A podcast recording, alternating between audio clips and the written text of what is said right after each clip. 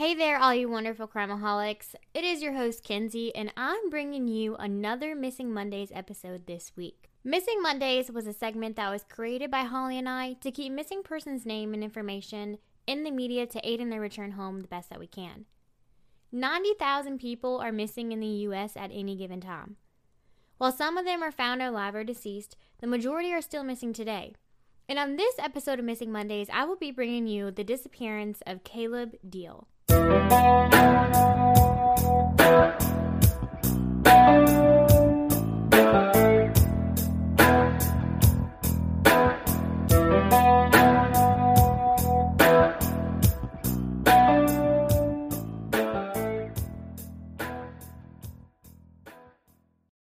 Caleb Deal is missing from Nocona, Texas. He went missing on March 30th, 2015. He is a white male with blonde hair and blue eyes. Caleb stands at 5 feet 11 inches tall and weighs approximately 145 pounds. His date of birth is March 15, 1997, and Caleb would now be 23 years old. Caleb was born and raised in Nocona, Texas, which is a very small town where everybody knows everyone and gossip spreads quickly. Caleb came from a bigger family made of him and four other children three girls and two boys. At the time of Caleb's disappearance, he was living with one of his older sisters, according to the Charlie Project. Caleb was 18 years old when he disappeared and was close to graduating high school. At the time, Caleb was just like any other teenager. He went to school, hung out with friends, and he even worked a part time job for a close family friend. The day Caleb went missing, he was heading to work, but his car actually happened to be in the local shop because he was having some car trouble. Caleb ends up borrowing a truck from that family friend he worked for, and that family friend is Ricky Howard. Before I go any further, I want to go ahead and give a little bit more information about Ricky and his family. Ricky and his family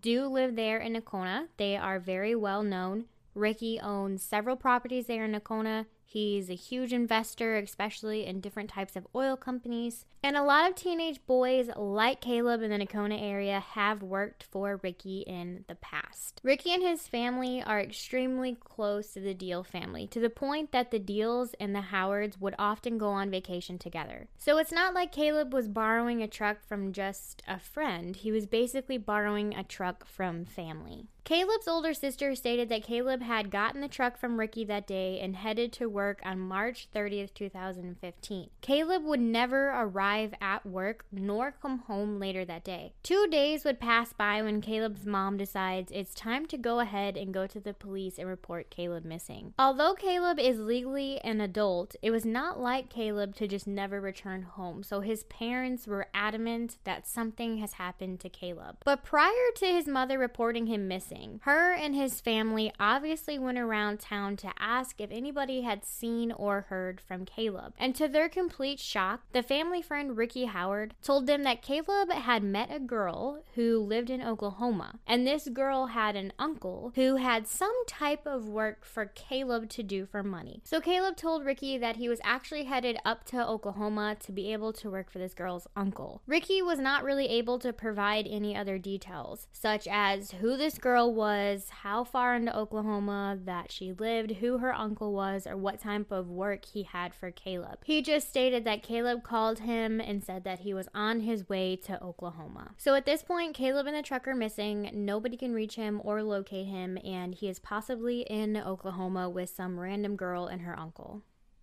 So, again, two days after Caleb disappears, his mother goes to the police department and files a missing persons report. And would you know it, on the very same day that his mother reports him missing, the truck that he was driving that belongs to Ricky ends up showing up. And guess where this truck ends up showing up? Inside Ricky's locked garage on one of his properties.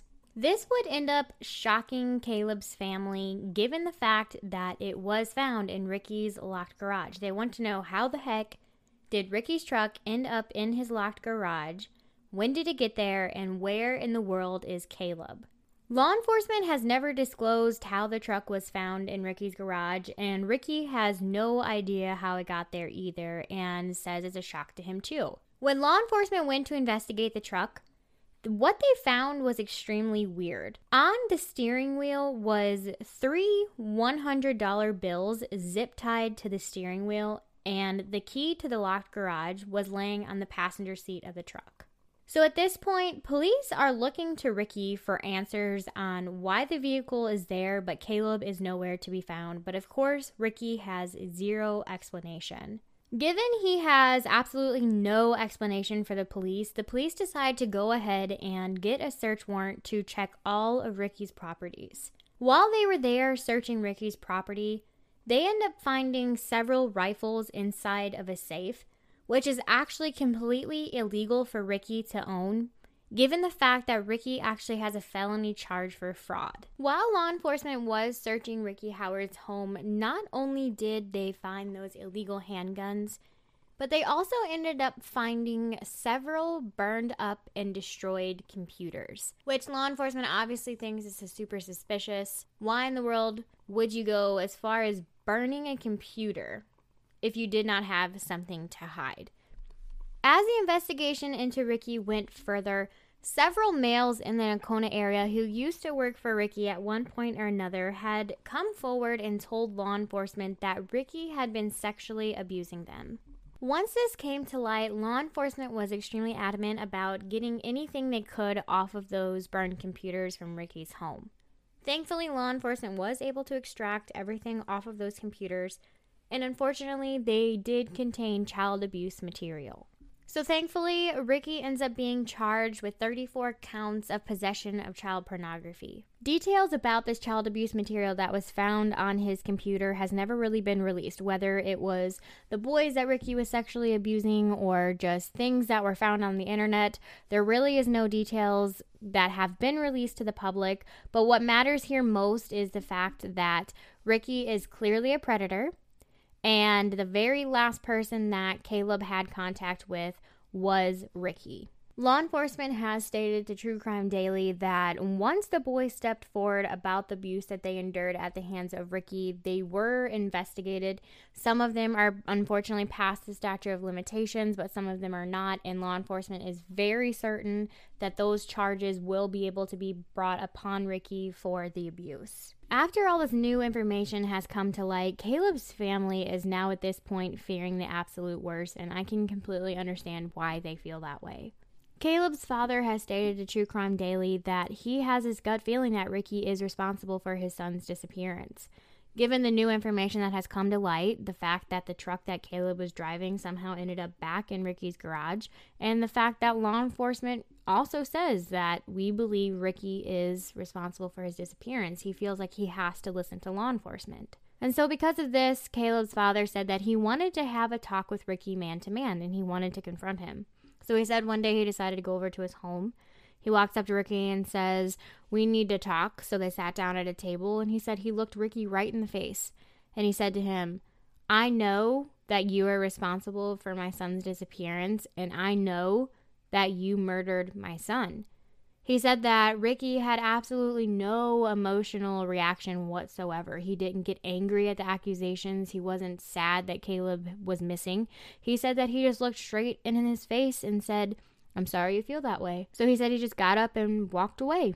Although Caleb's father wholeheartedly believes that Ricky is responsible for Caleb's disappearance, some of his family is not so convinced. One of Caleb's sisters has stated to True Crime Daily that she does not think that Ricky is responsible for his disappearance and she would need some cold, hard proof that Ricky is the one who caused Caleb to no longer be with them. She says she feels this way because this is somebody that they grew up around, somebody that went on vacations with them, and somebody that has always come off as completely normal. Caleb's mom has stated that she will always hold out hope that her son is alive until the day that they bring her proof that he is no longer alive. Caleb's family is desperate for answers about what happened to their son. They feel that they are never going to be able to get the closure that they deserve until Caleb either comes home alive or well or Caleb is located. Caleb Deal is missing from Nocona, Texas. He went missing on March 30th, 2015. He is a white male with blonde hair and blue eyes. Caleb stands at 5 feet 11 inches tall and weighs approximately 145 pounds. His date of birth is March 15, 1997, and Caleb would now be 23 years old. If you or anybody you know has any information about the disappearance of Caleb Deal, please call the Nocona Police Department at 940-825-3281. If you haven't already, I highly encourage you to join our Crimeaholics podcast discussion group on Facebook or follow us on Instagram where we will have pictures of Caleb and his missing flyer. Crimeaholics, as always, be aware and take care.